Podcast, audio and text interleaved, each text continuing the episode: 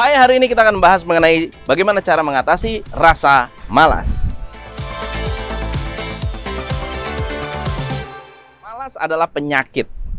Penyakit yang dialami oleh banyak orang, bahkan penyakit yang dialami oleh orang sukses sekalipun.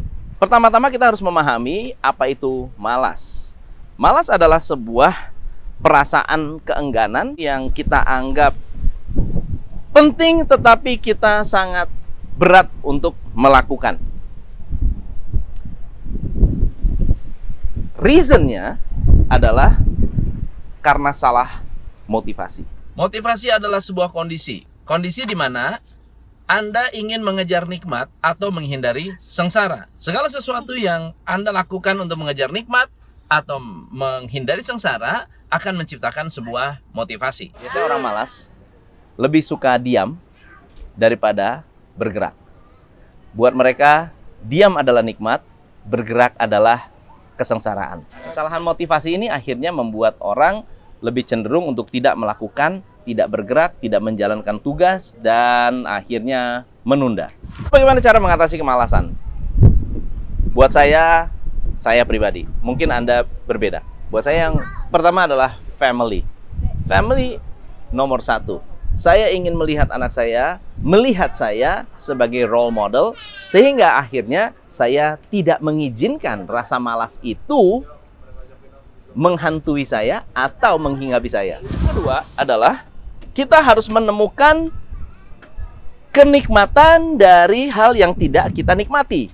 Ambil contoh, saya mungkin nggak suka keuangan, tetapi saya harus bisa mencari kenikmatan dari apa yang tidak saya nikmati tadi. Saya mungkin nggak suka lari, tapi apa yang bisa saya nikmati dari lari ini? Mungkin pemandangannya, mungkin efek setelah lari, mungkin uh, perasaan produktifnya. So, Anda harus bisa menemukan sesuatu yang bisa membuat Anda merasa fun pada saat melakukan hal yang tidak Anda suka. Ya, saya lebih suka menantang diri saya atau minta orang lain menantang saya. Ketika saya mendapatkan tantangan, umumnya rasa malas itu hilang.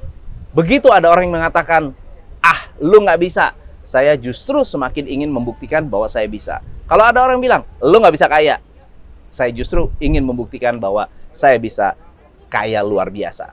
Kalau ada orang yang bilang, lu nggak bisa bisnis, saya akan membuktikan gue bisa bisnis. So, cari tantangan atau bahkan dekati orang-orang yang skeptis dengan diri Anda sehingga Anda akan merasa sakit hati kalau mereka meremehkan, merendahkan Anda.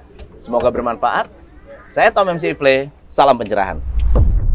Hanya di.